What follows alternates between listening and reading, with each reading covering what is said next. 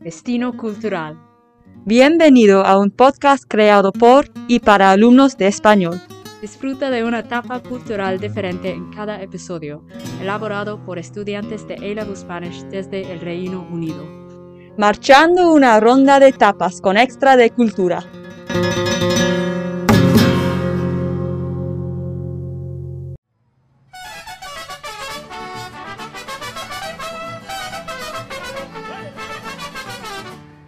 Bienvenidos al episodio número 8 de ¿Qué es tapas? En esta ocasión, nuestro destino nos lleva hasta México para hablar de un personaje un tanto controvertido, el Chapo Guzmán. Seguramente habréis oído alguna vez hablar de él.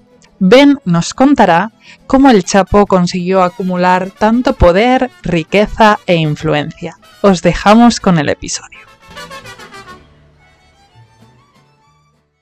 Pues desde sus inicios como narcotraficante adolescente, Actualmente Joaquín Guzmán Luera subió en la jerarquía um, del cartel de Guadalajara y se volvió uno de los rostros más destacados en el, en el mundo del narcotráfico mexicano. Y en 1989 uh, nació el cartel de Sinaloa, en el que Chapa fue el líder. Um, y, y, a medida que alcanzaba puestos más altos, también su, su riqueza incrementó y en 2009 um, el narcotraficante alcanzó el puesto 701 de los millonarios del, del mundo uh, en la revista de, de Forbes. Um, es más, le, le, pagó un soborno de 100 millones de dólares al próximo presidente Enrique Peña Nieto para controlar la situación política y así que se, se podría decir que escondía detrás de su riqueza para, para protegerse. Y diría que el Chapo no, no, llegó a donde estaba sin la violencia uh, y, y, se piensa que, que, mató a entre 2.000 y 3.000 personas uh -huh. durante su reino del, del cartel de Sinaloa. Y, y, también empezó una guerra contra lo, los carteles, particularmente el de Tijuana, que, que, tenían acceso a los, a los principales lugares de, de corte fronterizos de droga um, y, y, lo hacía para extender su control a lo largo de la frontera de, de los Estados Unidos y de esta manera um, podía ir luchando y, y, progresando entre los diferentes niveles. Uh -huh. Vale, eh, muy bien.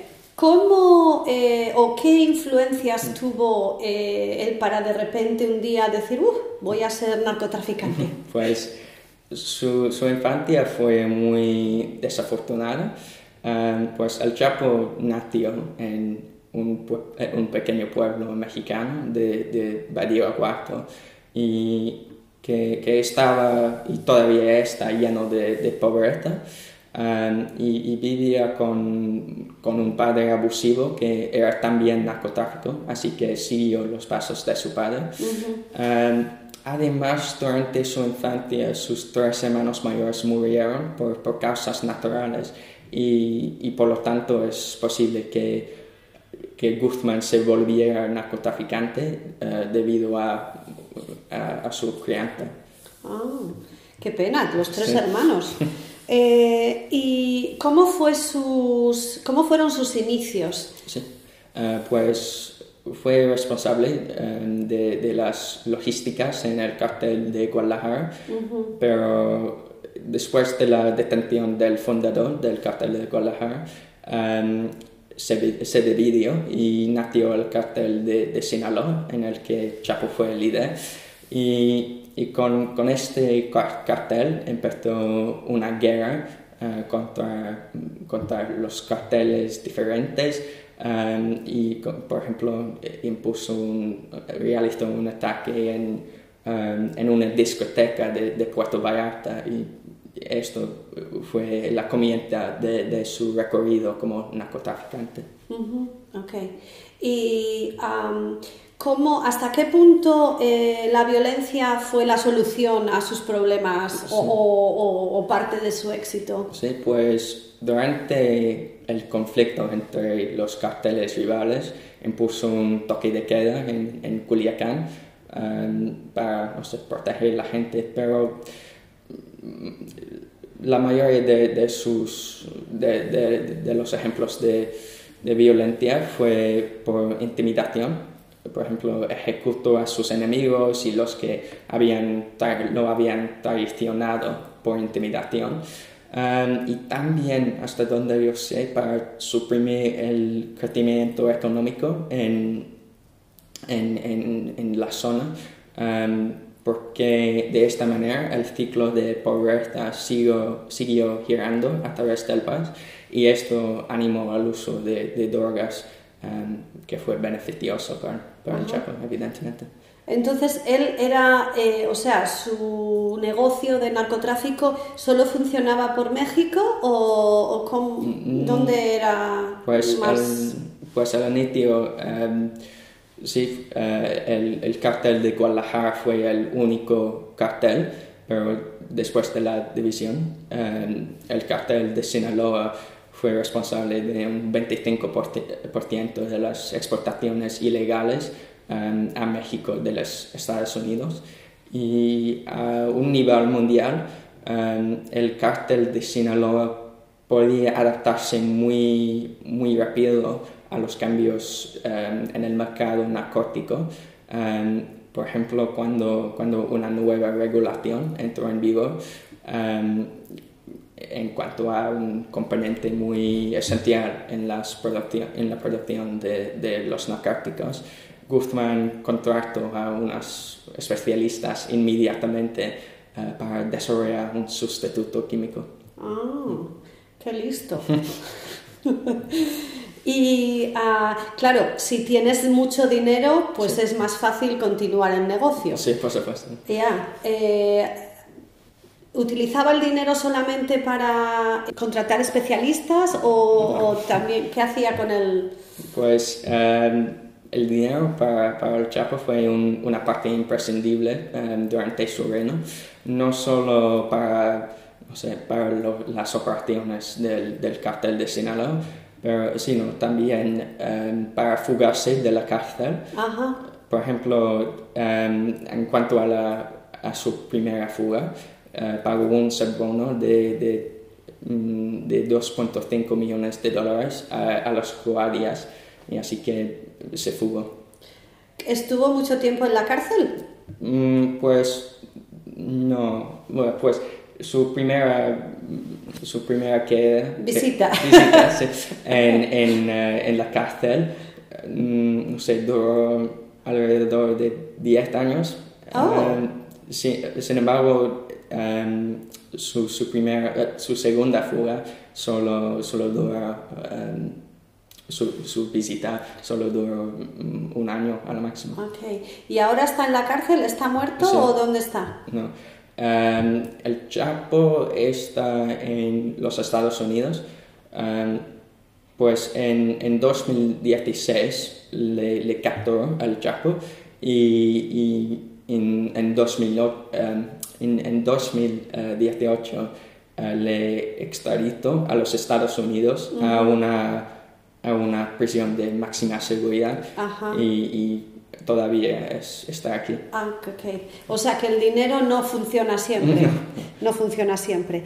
Eh, eh, hay muchos eh, narcotraficantes que tienen influencia en los gobiernos de los países en los que están. ¿Cuál fue la situación con el Chapo y el gobierno sí. mexicano? Pues, ¿Hay una relación? Sí, sí. Uh, pues en, en, la última década la, la, el gobierno mexicano um, no sé, se ha involucrado en muchos escándalos de, de corrupción y, y, ha resultado en, en, poca confianza entre el público y, y el gobierno. Y así que en cuanto a, a la primera fuga del, del, Chapo, mucha gente todavía cree que, no sé, la, el gobierno le permitió al Chapo simplemente marcharse de la ajá, cárcel, ajá. como la autora del libro Nacoland, Anabel Hernández, que sugiere que el, que el cuento del, del carrito de, de la bandería fue una mentira para esconder la verdad. Uh -huh. La verdad era que le abrieron la puerta y le dijeron adiós. Sí, por, porque um, en, al mismo tiempo fue una nueva organización um, que, que, se llamaba La Nueva Generación, que, que, fue conocido por su naturaleza muy violenta y así que mucha gente piensa que el gobierno le permitió, le permitió al Chapo salir um, de la cárcel para que formase los, las tropas contra esta organización y ah. proteger la, la, población, pero no lo hizo. De, no lo hizo. De acuerdo. Entonces, la población, la gente normal mexicana, ¿qué opinión tienen ellos del, del Chapo? Sí, fue una opinión bastante positiva y glorificó al Chapo como héroe popular del, del, narcotráfico y también era miembro respetado de la comunidad local debido a su generosidad. Por ejemplo, encargaba de los restaurantes internos eh, para comer en paz y, después pagaba la cuenta de los platos para todos. Eh, y así que cuando el gobierno eh, que contrariamente había perdido todo el respaldo del público mexicano, cuando el gobierno um, le ofreció uh, una recompensa de, mm, no sé, 4 millones de dólares um, por información um, por información del Chapo, lo rechaza. Ajá, nadie ayudó. Mm. Oh. Es interesante cómo esta gente, Pablo Escobar también era bastante popular con la gente pobre porque les daba de todo. Eh, vale, ¿y hasta qué punto eh, tuvo el Chapo eh, algo que ver con las elecciones mexicanas del 2012? De 2012, sí. pues en 2012 mucha gente eh, se sabía bien que, que Guzmán temió, eh, temió, que no pudiera beneficiarse de, del gobierno de eh, Felipe Calderón, ya que intentaba capturar el, el, Chapo.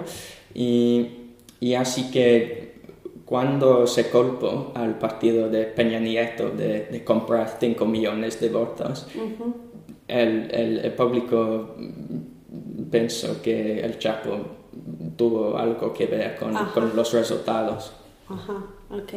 Claro, si tenía el dinero para comprar los votos, pues seguramente que los compró. Eh, ¿Crees que va a estar en la cárcel hasta que se muera? ¿O crees que va a escapar otra vez? No, no pues, probablemente es la última oportunidad para el Chapo fue en 2016